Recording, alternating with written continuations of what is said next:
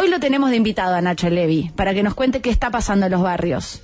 Hoy, con el panorama todavía mucho peor, en primera persona. Así que hoy gritamos con la garganta poderosa. Bienvenidos.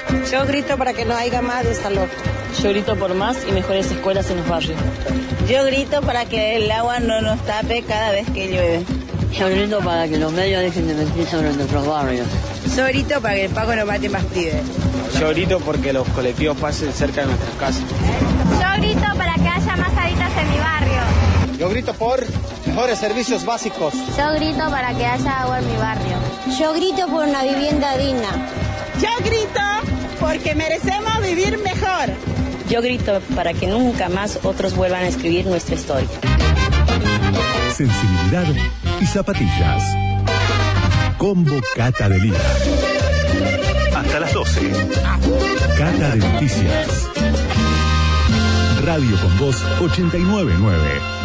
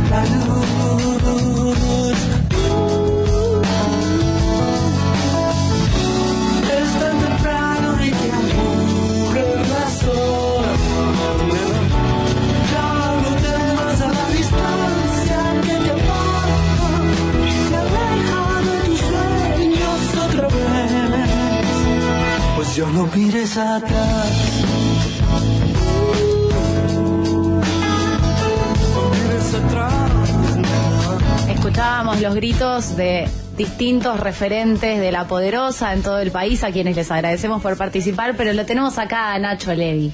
A Nacho Levi, por supuesto que ya lo conocen, sobre todo en esta radio ha dado varias entrevistas. Nacho Levi es eh, comunicador, es periodista, es eh, un- una de las caras de la garganta poderosa y no saben la cantidad de cosas, tiene su vida entregada a ayudar a los demás.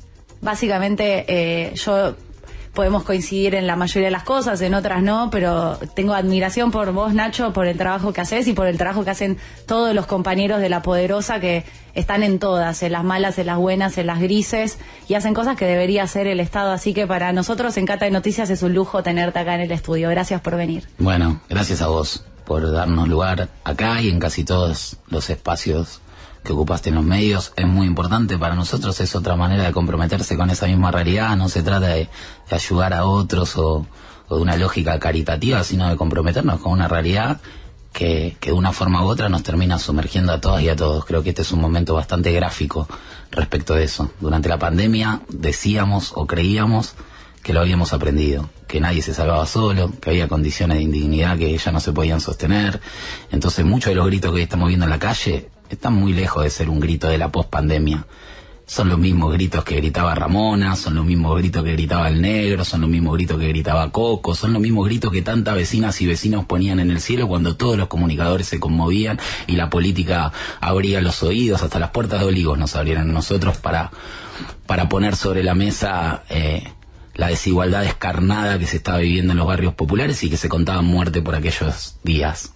Eh, no hemos aprendido de todo eso, no hemos aprendido, la desigualdad siguió potenciándose. Y nosotras, nosotros que venimos dando pelea con nuestros errores, con nuestros defectos, con nuestras dificultades desde una plataforma social que no tiene directamente una afiliación partidaria, nunca la tuvo, somos una organización de base, una enredadera de asambleas comunitarias que fundamentalmente lo que hacemos es autogestionarnos, muchas de nuestras cooperativas eh, se sostienen así, eh, comunicar la realidad que, autogestionamos y demandar políticas públicas que tienen que ver con las soluciones de fondo a cualquier gobierno sea esté en cualquier momento de la historia que hemos recorrido desde el 2004 hasta ahora que existimos como organización. Nacho, nosotros hemos charlado mucho eh, desde el principio de la pandemia hasta hoy y, también he seguido tus, tu, más allá de, de, la situación social, tus cambios de ánimos y hemos con, compartido entrevistas en diferentes momentos del país. Eh, y en un momento del principio de la pandemia, esto lo charlamos alguna vez, eh, estábamos con Darío Z en altavoz, en el programa que me toca hacer en la televisión pública, y, Darío Z, pesimista, dijo vamos a salir peor de la pandemia y vos se lo discutiste, y después vos, en Fuego Amigo, dijiste Darío Z tenía razón, nos salimos mejores. Nos volvimos a cruzar hace poco, más de un mes, en la cumbre Ay, de Claxo, sí. en, en México, y, y se lo dije eh, también a él personalmente, que, que tenía razón, que nosotros sentíamos que en ese momento debíamos reconocer el compromiso espontáneo de un montón de personas que, que por ahí no estaban implicadas de forma directa con la realidad de los barrios populares y sin embargo están teniendo una reacción empática, una reacción solidaria y el mensaje que venía de todos lados tenía que ver con eso, ¿no? Con aunar fuerzas aún desde de espacios históricamente fragmentados o antagónicos y y queremos creer que, un mundo mejor es posible, que nosotros podemos evolucionar, que lo que nos pasa nos sirve para aprender, aun cuando a veces es a costo de muchísimo dolor. Eh, pero bueno, evidentemente todavía, todavía nos falta mucho. La realidad que hoy estamos viviendo da cuenta que absolutamente nada hemos aprendido de, todas las vidas que costó visibilizar la realidad de los barrios populares durante la pandemia. Ya voy a ir un poco a lo que te pasa a vos como persona, eh, pero te quiero preguntar qué está pasando en los barrios ahora.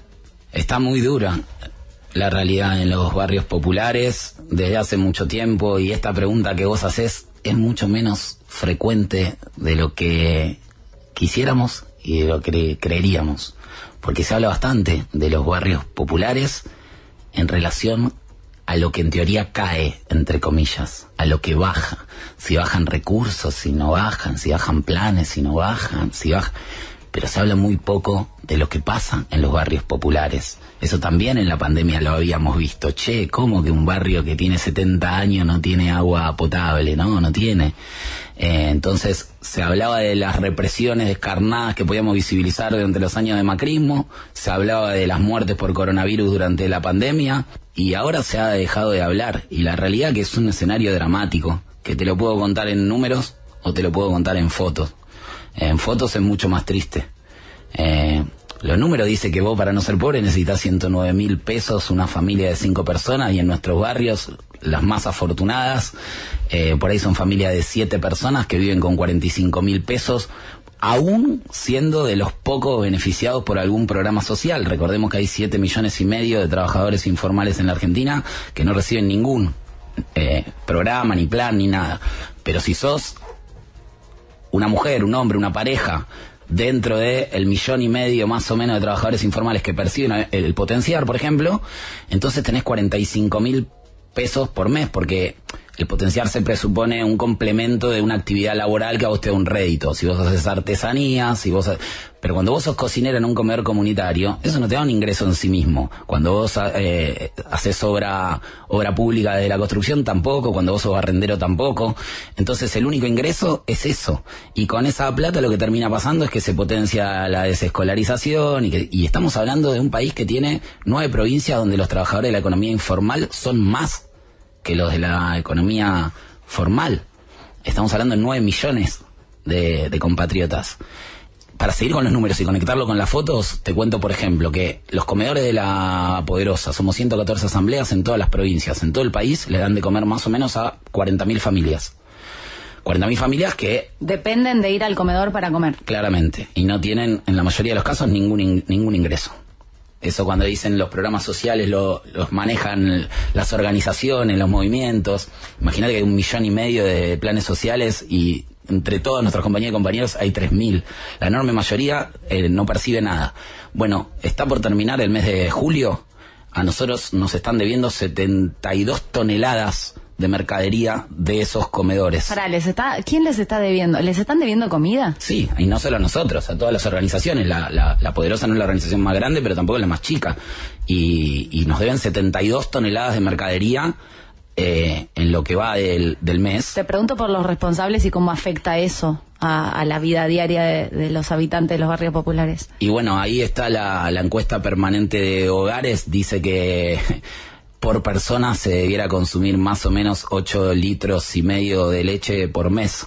El Observatorio Villero, que es un espacio de estadística creado entre la Poderosa y UNICEF, dice que en nuestros barrios no se llega a un litro por mes. Y entonces... no se llega a un litro, es, es muy fuerte lo que estás diciendo, Nacho. Sí, es que además cuando no llega la leche por esos canales, vos estás obligado a comprarla. Y comprarla en los barrios populares sale mucho más cara que comprarla en el supermercado porque los precios cuidados claro. no llegan al barrio. Es todavía peor. Entonces, desde ahí empezás a darte vuelta para mirar la realidad eh, en todas las provincias y es donde te digo que que se pone verdaderamente muy triste. Hoy para nosotros es un día horrible porque hoy por la, por la mañana eh, se suicidó un compañero, un compañero de, del barrio Volcadero de Entre Ríos. Justo la semana pasada habíamos estado en un canal de televisión mostrando las imágenes de un basural del que viven 300 familias, un barrio pegado, un basurero enorme que creció un 40% durante la pandemia y que busca ahí para comer, para, para vender, muchas veces con las manos de los chicos que ya dejaron la escuela para lo mismo y que es la economía de los vecinos. tienen enfermedades respiratorias.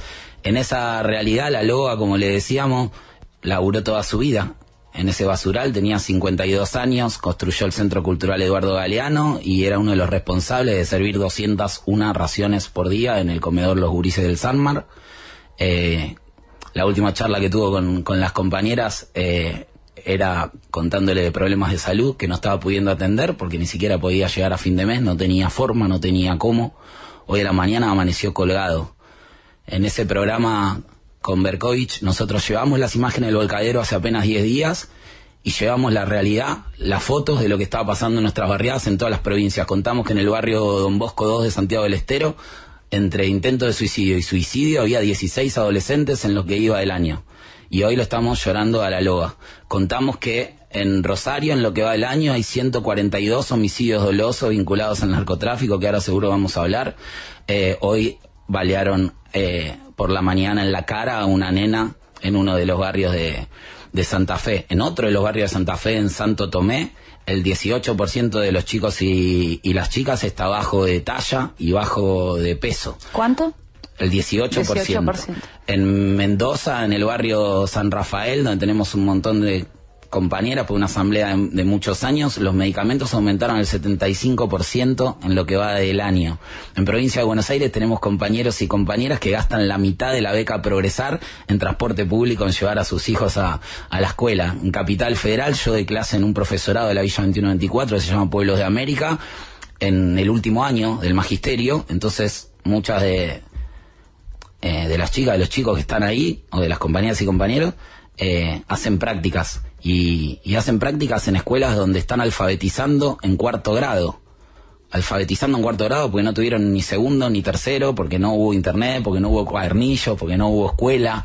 Eh, en Jujuy los allanamientos van contra las organizaciones sociales y ahora hay 58 denuncias de, de, de violación a los, a los derechos humanos. La realidad que te contaba recién del volcadero en Entre Ríos, que es eh, otra postal abrumadora. Bueno, todo, todo ese, todo ese abanico, toda esa complejidad, toda esa inmensa cantidad de familias, de personas que están viviendo esa realidad, necesitan una respuesta que no se salga con chicanas, que no se salga con mezquindades, que no se salga con sesgo partidario, que no se salga con una interna, que no se salga con una especulación electoral.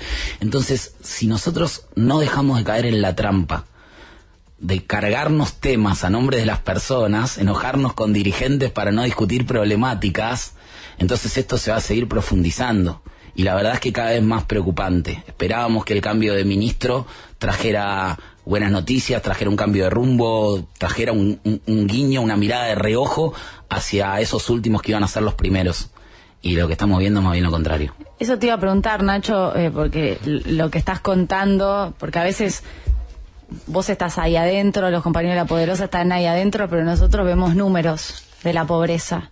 Eh, a, a mí yo tengo la suerte de que no me falta nada.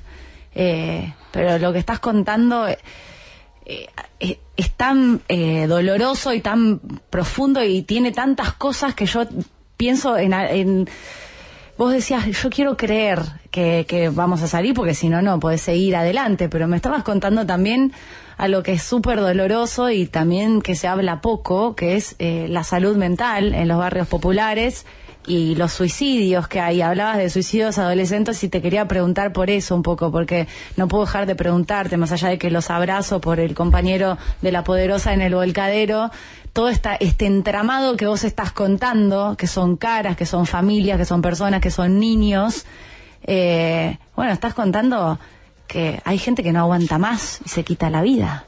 Es que Es muy, es- digo, es, es muy fuerte, o sea, es muy doloroso, porque nosotros después seguimos con nuestra vida y nos podemos quejar, uy, me aumentó la luz, uy, me aumentó la leche, no compro no sé qué, porque es la realidad, o sea, ese, e- esa es por lo menos mi vida, uy, eh, me sacaron de este trabajo y voy a tener que hacer malabares, pero lo que estás contando es, es, la mayoría de los niños. Y, pero hay que, y hay que contarlo en puntas de pie para que no se desvirtúe la discusión. Porque el, el otro día un dirigente dijo, eh, y si hay que dejar la sangre en la calle, no, qué irresponsable. Y la sangre era la de Ramona, la sangre era de la loba que se fue hoy, la sangre de los 16 chicos que, que se suicidaron. Esta realidad hay que atenderla y hay que clavar un eslabón entre la agenda y la discusión de la realpolitik y la vida real de los barrios reales. Los anuncios de, de Bataki omitiendo por completo esta realidad de medio país no le tiene que llamar la atención a un sector, no tiene que encarnizar una disputa politiquera, tiene que interpelarnos como sociedad, tiene que poder decir, a ver, para, y este, este mensaje con orden de prioridades tan absurdas, ¿cuál sería? No, es calmar a los mercados, es calmar al Fondo Monetario Internacional. Bueno, está faltando, y este jueves se lo van a estar exigiendo desde todas las tradiciones políticas y las corrientes sociales que se te ocurran, un mensaje para calmar a esos últimos que iban a ser los primeros, porque si no la silobolsa esa que está cuidando se te termina rompiendo por abajo. Claro que hay que discutir el déficit fiscal, pero discutirlo con los evasores, con los fugadores, con el Fondo Monetario Internacional. ¿Cómo vas a discutir el déficit fiscal con las compañeras que cocinaron sin salario toda la pandemia y que siguen cocinando sin salario la comida que encima les deben para poder hacer ese trabajo gratis que hacen y que salva vidas? A esta altura del partido, seguir hablando de meritocracia ni siquiera es soberbio, pedante, es necio. Es vivir en un tupper. míralo, no, eh, no, es que es- si vos tendrías que creer en ese caso entonces que una de cada dos personas a tu alrededor es vaga o es tonta. Y no, es pobre. Es pobre. La meritocracia es una mentira cada vez más grande porque cuanto más se ensancha la brecha entre las metas de largada, más absurdo es hablar de la meta de llegada. Y se- ¿Qué le vamos a pedir a los chicos que nacen en el basurero del volcadero? El mérito de quienes están naciendo en los barrios atrapados por el Estado narcopolicial es sobrevivir. Es sobrevivir. Entonces, o nos hacemos cargo de eso como sociedad, o el escenario seguramente se siga dramatizando. Nacho, pero los que se están haciendo cargo de, de esta realidad son eh, vecinos o organizaciones como La Poderosa, porque que- con la realidad que describís vos y que la dicen los números, hasta las estadísticas oficiales, el Estado ahí no está. Y en las discusiones del debate público que escuchamos de la dirigencia tampoco. Ahora, vos nombrabas algo que todavía es un problema más grande y que es una causa también de que el Estado no esté eh, que es el narcotráfico. Te quiero preguntar hasta dónde puedas hablar, porque entiendo que es complejo hablar eh, y después tener que pisar el barrio, pero ¿qué está pasando ahí? Están pasando un montón de cosas que históricamente pasaron en los barrios liberados por la policía, en los espacios que se habilitaban para disputas de, de- de poder del narcotráfico, pero eso ha crecido a un ritmo realmente vertiginoso. El último año y medio, los últimos dos años. O sea, durante la pandemia. Sin duda exacerbado por la pandemia. Es, es muy importante para mí que podamos sortear el, el, biombo que nos divide ideológicamente con quienes están del otro lado para poder hablar con, sens con sensatez. Sí. Vos decías recién, los únicos que están es la poderosa. No, el chabón No. se levanta todos los días Sí. para ir a laburar y le pone el lomo y paga los impuestos y quiere que le vayan los recursos al que le tienen que ir. Ese está sacando el país adelante también. No, por supuesto, no, digo, digo en el, en, en el barrio popular, digo, decís, el Estado me debe. Entendiendo, entendiendo esa, esa masa societaria del bien que existe, más allá de las opiniones políticas que tengamos, hay algo que nos está comiendo los pies a todas y a todos, porque se comió barrios enteros. El narcotráfico antes para nosotros, aún hablando desde los barrios populares, era una realidad ajena. Era una realidad de Colombia, de México, Había algunos que estaban ahí. que eran como narcoestados. Nosotros entendíamos que el narcotráfico había tomado el poder en países donde el poder del Estado no era mayor que el del narcotráfico. Sí. Nadie le pide a López Obrador que resuelva el problema del narcotráfico de la noche a la mañana, eh, porque cuando, cuando un presidente lo intentó hacer en México, desató una guerra entre los cinco principales carteles que costó mucha más sangre, mucha más muerte, entonces ahí ya nadie fue con los tapones de punta y directamente no se habla. Yo te decía, nos encontramos con Darío Zeta en la cumbre de Claxo. Claxo nuclea los principales intelectuales de izquierda, progresistas de la región. En México, que tiene 5.000 desaparecidos en los últimos seis meses, es un promedio mayor que el de nuestra dictadura. Y el narcotráfico no estaba en el centro de la discusión. En Colombia ni hablar. Y ahí cuando nuestra cabeza empieza a dividir experiencias exitosas de otras que no tanto, no las encontrás en la lucha contra el narcotráfico. ¿Cuáles son las experiencias exitosas en la lucha contra el narcotráfico? Eh, tenemos los países donde no llegó, los que está llegando vertiginosamente y aquellos que fueron derrotados por un poder mayor, que mayor al Estado. No es un tema de discusión Y te en nuestra agenda. Eso es el poder real. Eso es de lo que no puedes hablar. Ahora de la dictadura, casi que con tranquilidad podemos hablar todas y todos. Lo difícil era en dictadura. Claro. Bueno, ahora de lo que no se habla es del narcotráfico. Porque si el narcotráfico se comió barrios enteros, y te estoy hablando también de la capital. Eso te iba a preguntar, porque a ver, Rosario, Santa Fe, ya vemos que es casi un narcoestado. O sea, hay, no sé, escuelas que les construyeron eh, paredes antitiros para que los pibes puedan ir a estudiar. ¿Vos ves algo así en otras regiones? Sal- Saliendo de la provincia de Santa Fe, ese avance, ¿qué, qué estás viendo con, con el narcotráfico? Sí, en las villas de capital y en algunos sectores del, del conurbano el crecimiento en los últimos dos años fue espeluznante. Hay muchas familias que se resistieron históricamente a entrar en la lógica de, los tranza, de cualquiera que vive en un, en un barrio popular. Imagínate que no es el que maneja un negocio más grande que McDonald's o Coca-Cola, digamos. Ese no vive en un barrio popular. Pero el que vive en un barrio popular... Eh, miraba eso siempre como una alternativa eh, absolutamente a- alejada u opuesta a los valores de la integridad, al trabajo. Bueno, las condiciones eh, de caída estrepitosa en la realidad económica, en la capacidad de subsistencia de muchísimas familias, empujaron a muchísimas personas a cruzar esa línea, a mujeres históricas de los barrios que siempre rescataron pies del barrio, los propios y los ajenos, eh, hoy las encontrás sufriendo por la vida de, de los suyos porque terminaron entrando al negocio por la otra puerta para, para poder sobrevivir.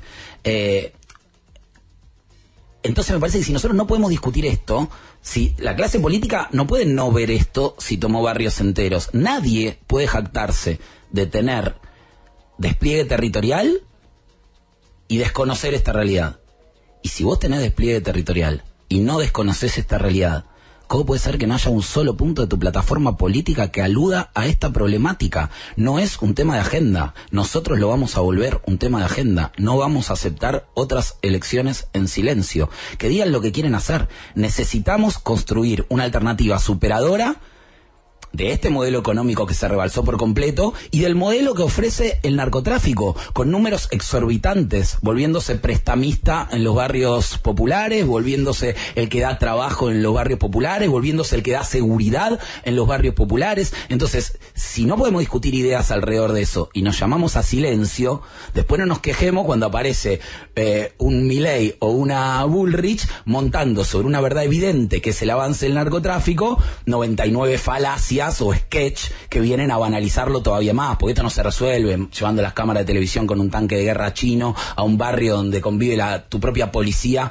eh, con el narcotráfico, tampoco se resuelve montando un sketch con una soldadora cerrando una puerta que ya está abandonada en un pasillo donde hay tres tiroteos por día a 15 cuadras de la jefatura de gobierno. Entonces, poder discutir alternativas es una responsabilidad de todas y todos. Queremos escuchar el progresismo, queremos escuchar a la izquierda, queremos escuchar a la centro izquierda, porque con la inseguridad pasó lo mismo. No hay grieta con esto que estás diciendo. Nadie habla del narcotráfico. No hay grieta, ni por izquierda ni por derecha. Eh, ninguna plataforma electoral, ni la academia, ni el progresismo. Nacho, vamos a seguir hablando del narcotráfico, vamos a seguir hablando de la realidad de los barrios, vamos a una pequeña pausa y seguimos esta charla triste e imperdible con Nacho Levi. Seguimos acá en esta noche con niebla, humedad, charlando con Nacho Levi de La Garganta Poderosa. Eh, cosas, gritos que escucha muy poca gente, lamentablemente. Hoy hablamos del trabajo doméstico. Corta. Hablemos del Día Internacional del Trabajo Doméstico, pensado para reconocer y visibilizar las tareas de cuidado y las tareas domésticas, llevadas a cabo su gran mayoría por feminidades. Es un día para visibilizar la precariedad y la informalidad en la que trabajamos y seguir peleando por reconocimiento y remuneración. Primero, trabajamos fuera de nuestros hogares. Una de cada siete mujeres trabaja en casas particulares. Casi el 80% trabaja informalmente, con salarios bajísimos, jornadas extensas, sin acceso a la seguridad social ni jubilación. Segundo, somos las que le dedicamos más tiempo a las tareas de cuidado. De hijos, de hijas, de familiares enfermos, de la cocina, de la limpieza. Y tercero, somos trabajadoras comunitarias. Vecinas de los barrios populares que todos los días transforman el territorio con su trabajo. Es corta. Exigimos que se termine con la informalidad y la precarización de nuestro trabajo. Además que se reflexione sobre los roles de género en la distribución de tareas. Es insostenible la triple jornada laboral.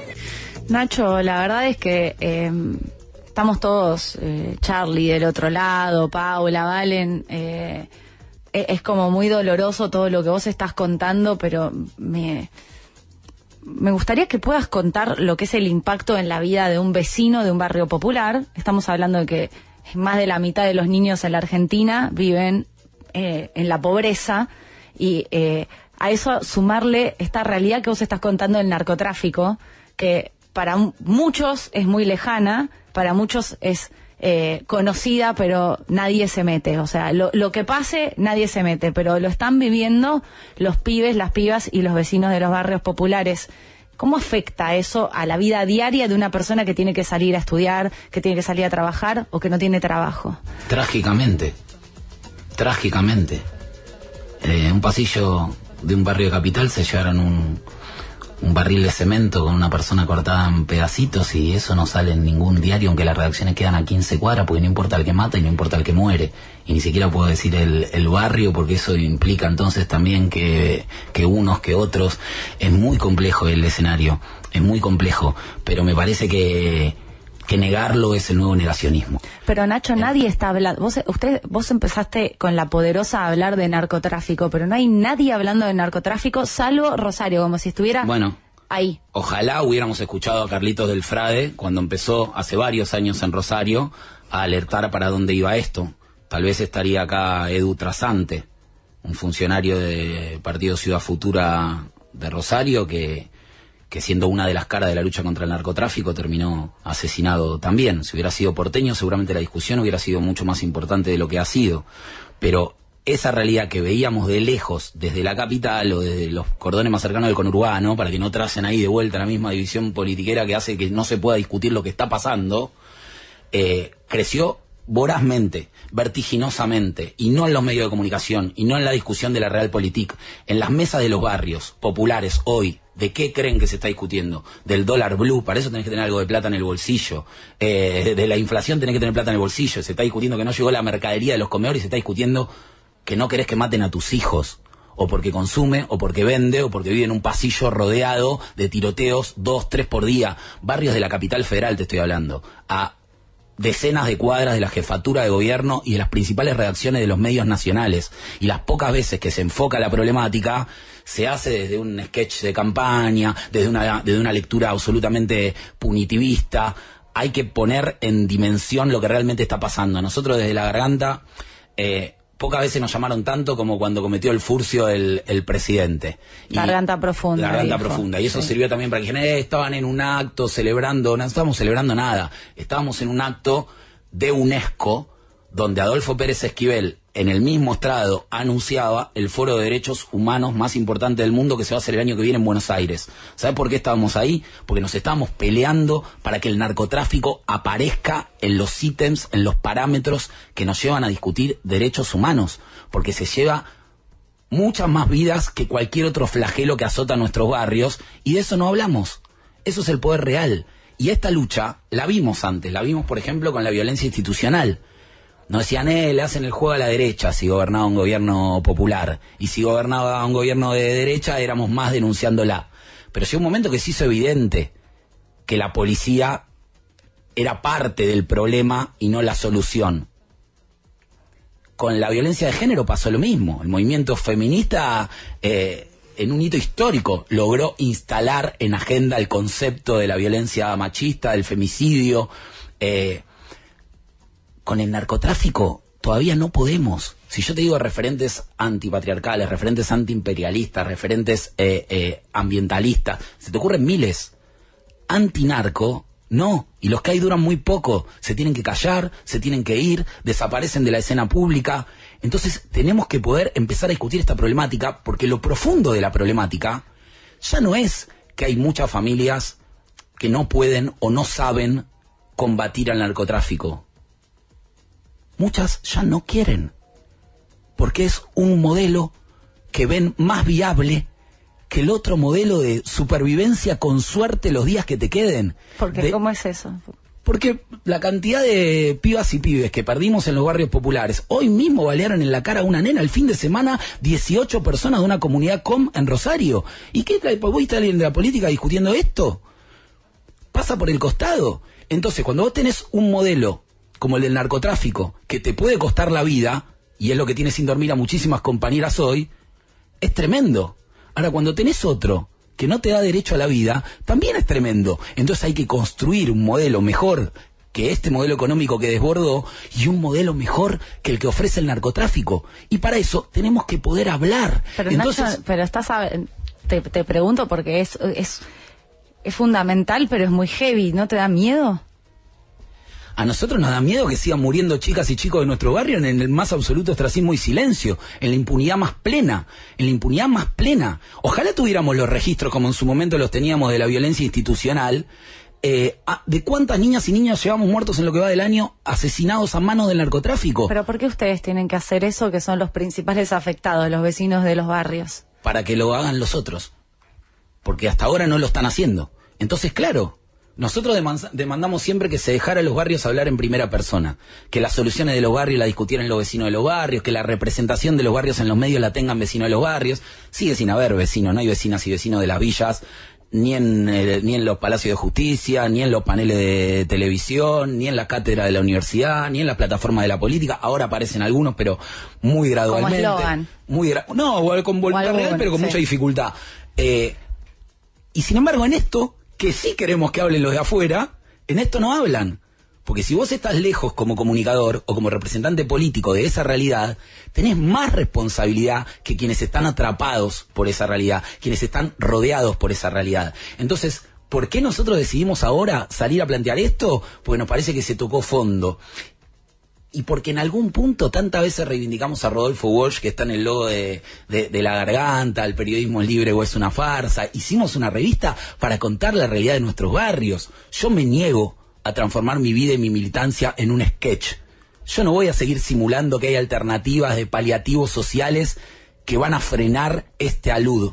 Este alud hay que ponerlo en la agenda política. Y el gran problema que tenemos es que de la violencia institucional eh, no hablaba Página 12 cuando gobernaba un gobierno amigo, no hablaba Clarín y La Nación cuando gobernaba un gobierno amigo, y la pelea era que los otros medios hablaran. Con la violencia de género pasaba lo mismo, algunos medios afines sí, otros medios no. Acá el problema que tenemos es que de la violencia narco no hablamos nosotros mismos. No es que nos sale en Clarín, nos sale en la garganta, porque tenemos miedo de que, lo, lo, de que nos devuelvan una peor, de que le dan más poder a la policía que administra ese conflicto, porque los gobiernos no hablan de sus propias policías. Ningún gobierno. Una vez hizo la, campaña contra la violencia institucional y hablaba de todos los crímenes anteriores al gobierno que, que, que encabezaba en ese momento. Después viene hay que hablar de la propia policía, es parte del problema, hay que desbaratar este menjunje o empezar a discutirlo. Y necesitamos que sean más y más los valientes para que no sean tan pocos los que están discutiendo un problema de tantos. Nacho, ¿y este grito eh, lo pudo escuchar alguien de la política? ¿Se, ¿Se enteraron que están gritando esto? Me imagino que conocerán esta realidad, pero ¿se los escucharon a ustedes? ¿Los recibió alguien? ¿Alguien dijo por lo menos por pragmatismo nos vamos a ocupar? Te diría que todas y todos. Y no hay nadie que lo niegue. Y como siempre sucede, es un fenómeno regional. Nos encontramos en México con Manuela Dávila, de Brasil, y con los compañeros de la poderosa Ecuador. En el último año y medio vieron el mismo crecimiento vertiginoso en los barrios populares. Y nosotros acá corrimos cualquier sesgo de afinidad ideológica, cualquiera. Yo me junté mano a mano con María Migliore, a quien responsabilizamos públicamente por la muerte de Ramona, para decir, no estoy acá de dirigente a funcionaria, estoy acá de persona a persona para hablar de esto. Y desde ese mismo lugar me reuní por primera vez con Cristina Fernández de Kirchner, que en 15 años de existencia de La Poderosa, porque si la revista la promocionaba 678, Duro de Domar, entonces decía, eh, usted lo financia. Nunca jamás me había reunido personalmente con Cristina Fernández. La primera reunión que tuve de 50 minutos, 45 minutos, fue hablando de esto. Y hace una semana me encontré en el puente Pueyrredón con Pitrola y Beligoni, que habían escuchado la nota en radio con vos hablando de esto, diciendo, es exactamente así, tenemos dirigentes eh, amenazados en todas las provincias. Entonces, ojalá salga alguien a decir que no es como decimos. Ojalá salga a traer evidencia de que no es como decimos.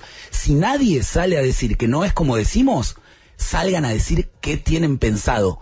Porque hacerse los boludos no es una opción. En cinco años, así como hoy todas las expresiones político-partidarias tienen una base, una beta, un perfil de género y de violencia institucional, no va a haber nadie que pueda omitir el nivel al que está llegando la violencia narco. Esa espiral crece y crece y cada vez nos hace más responsables. Me hace más responsable a mí porque sé cosas que antes no sabía de personas que son más allegadas y que son buenas personas y están atrapadas creyendo que no son parte porque no hacen esto, no hacen lo otro, pero que también son parte. Y ahora vos también sos menos inocente y más responsable, porque te lo estamos contando. Y a medida que crece esa espiral, nos envuelve a todos. Ahora el narco es el que presta plata en el barrio, ahora el, bar, eh, eh, el narco es el que alquila la vivienda en el barrio, ahora el narco...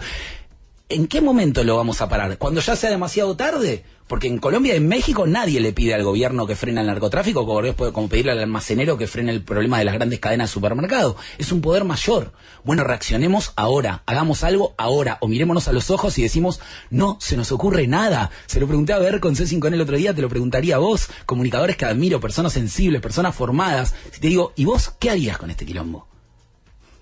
Te digo, la verdad, no sé, o sea, bueno. te escucho y estoy como angustiadísima pensando en, por dónde se empieza, por dónde se empieza y también pensando de qué manera hacer que los dirigentes escuchen esto y hagan algo con esto, porque también eh, nos pregunto, porque no tenés por qué vos responder esto, por qué esto no está en las plataformas eh, electorales, eh, en las elecciones. Digo, si esto viene creciendo y hacen tantas recorridas, encuestas, charlan con los dirigentes sociales para ganar elecciones, eh, ¿por qué no eh, está resolver esto que afecta a por lo menos la mitad de la población y que va creciendo. ¿Por qué? A toda la población, porque vos hoy en Rosario ya no tenés los tiroteos adentro de los barrios populares, tenés los tiroteos en barrios como acá sería Boedo o Almagro, entonces ahí nos vamos a enterar que es un problema de todas y de todos.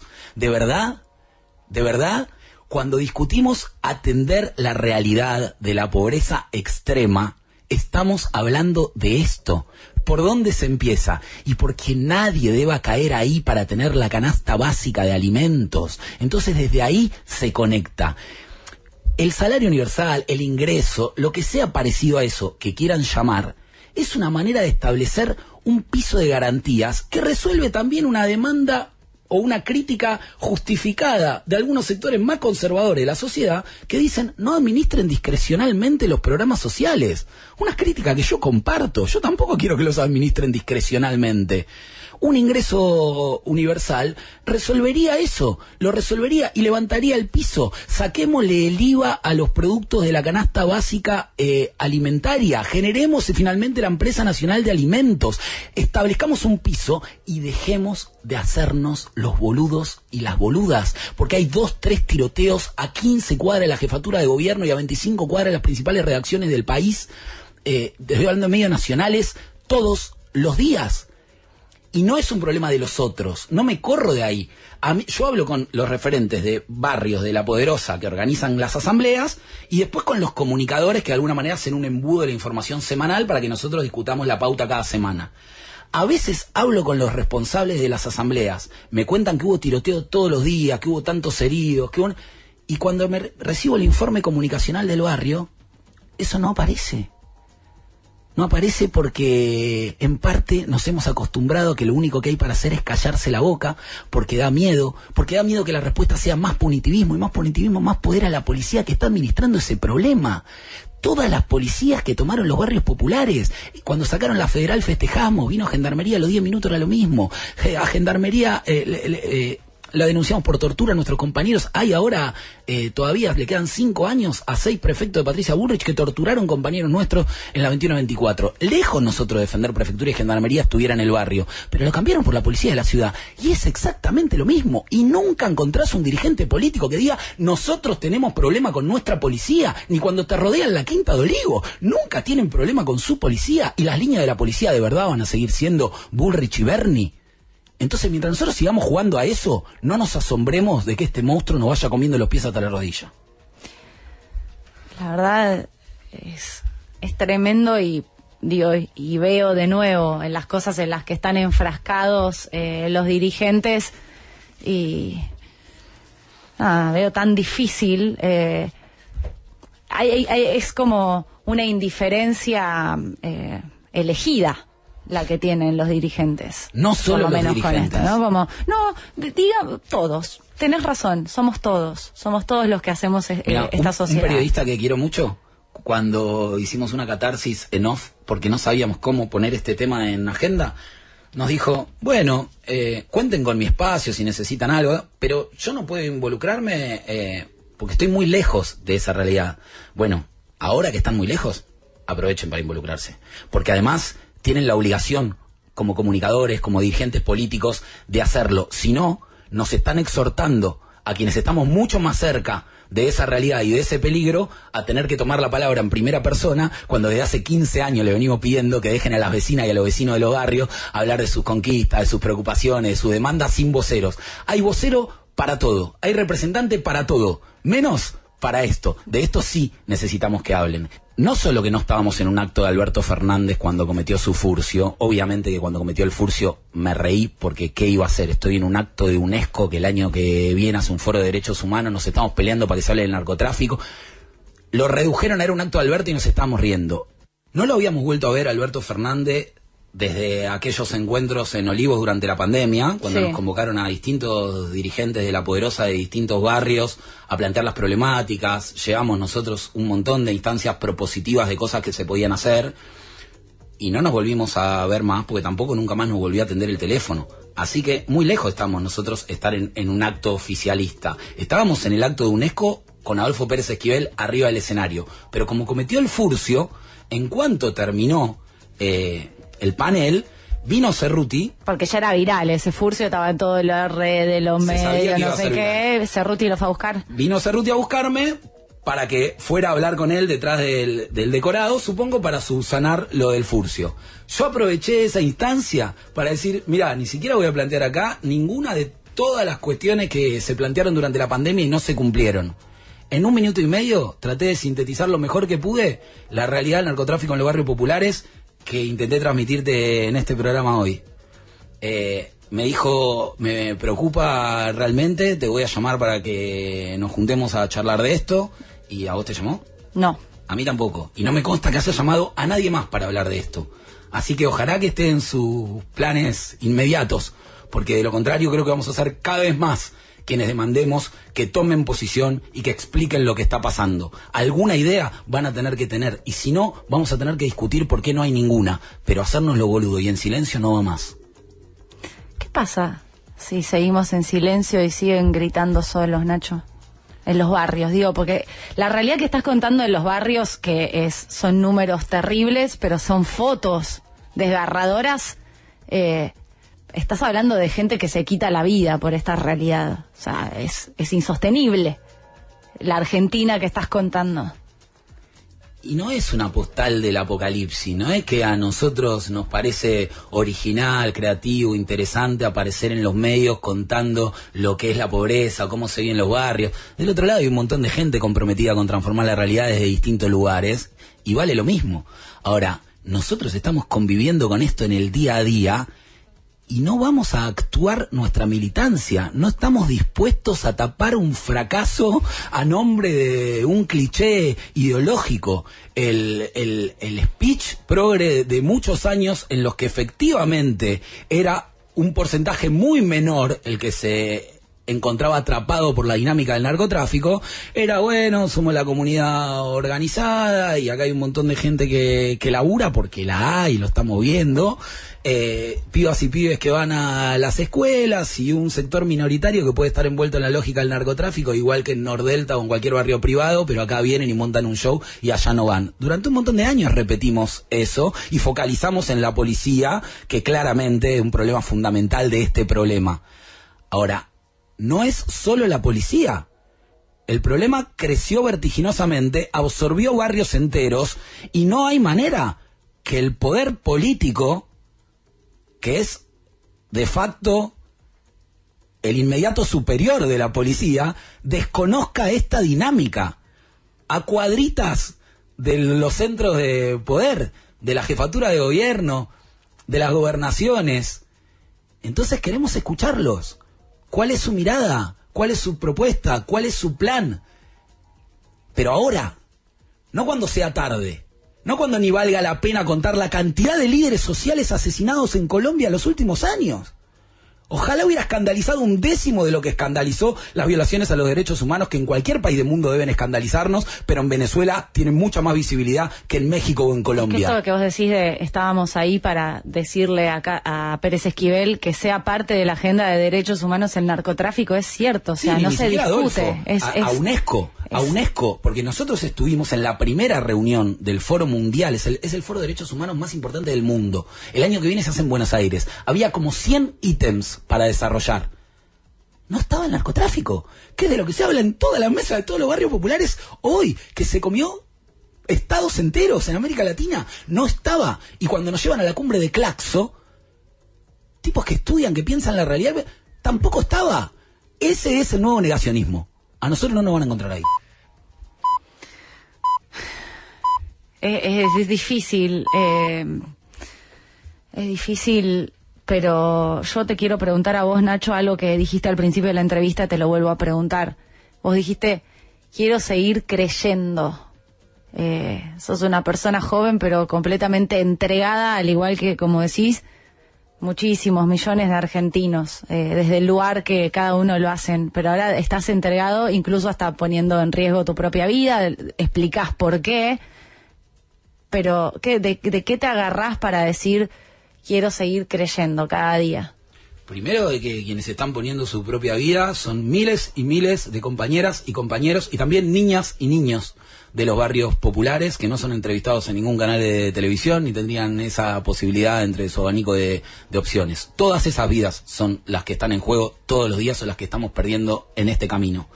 Eh, y creo porque me hicieron creer los que creyeron los que creyeron aún a costo de 30.000 desaparecidos, los que creyeron a costo aún de modelos liberales salvajes, todos esos hicieron que viniera una generación política mejor. Primero que recuperáramos a la política que con sangre y fuego nos había robado la, la, la dictadura como una herramienta en la que creer para cambiar la realidad.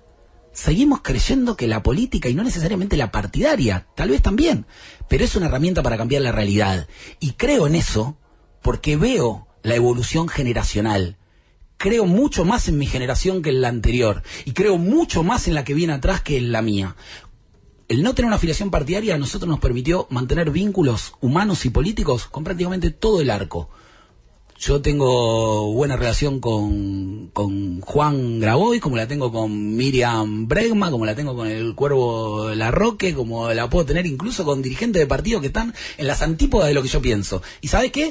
No conozco ninguno de cuarenta y pico que esté en política para hacer plata. Y eso ya me esperanza un poco.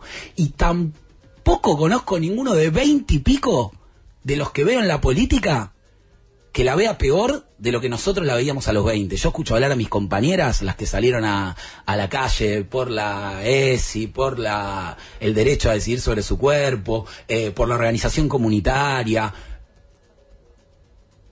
15, 16 años, 20, 22, y me pienso yo a esa edad y me siento un pelotudo a pedal, cuando veo a los pibes jóvenes por el clima, cuando veo de qué manera mis compañeros y mis compañeras de los barrios desnaturalizan por completo el bullying o, o el, o, el, o, o muchos de los valores que nosotros nos llevábamos puestos de, la canchereada o de la naturalización, digo, viene mejor. Creo en eso, creo que hay que abrir paso, tiene que venir un corte generacional. Urgente. Y en la política partidaria también. Tiene que venir un corte generacional y tiene que verse, basta de 2001ers basta de 2000 uners. Tiene que venir un corte generacional y el corte generacional y el compromiso de mi generación, de los que hoy tenemos 40 y pico, que cuando teníamos 20 no teníamos a los de 40 y pico, porque se los habían llevado, es cumplir ese rol de machetear los yuyos que queden por delante y de abrir paso para que los de 20 puedan pasar mejor. Ojalá podamos escribir todos juntos un libro de todo lo que hicimos mal desde el 2001 hasta el coronavirus para que los que ahora tienen 20 y en los que confío profundamente puedan construir un mundo mucho mejor que el que nosotros les dejamos. Señoras y señores, Nacho Levi, Ignacio Levi, acá en Cata de Noticias. Nacho, gracias de corazón por compartir con nosotros este rato y esta realidad y por supuesto que nosotros odiamos a los indiferentes, así que recogemos el grito de hablar del narcotráfico acá en este programa. Gracias.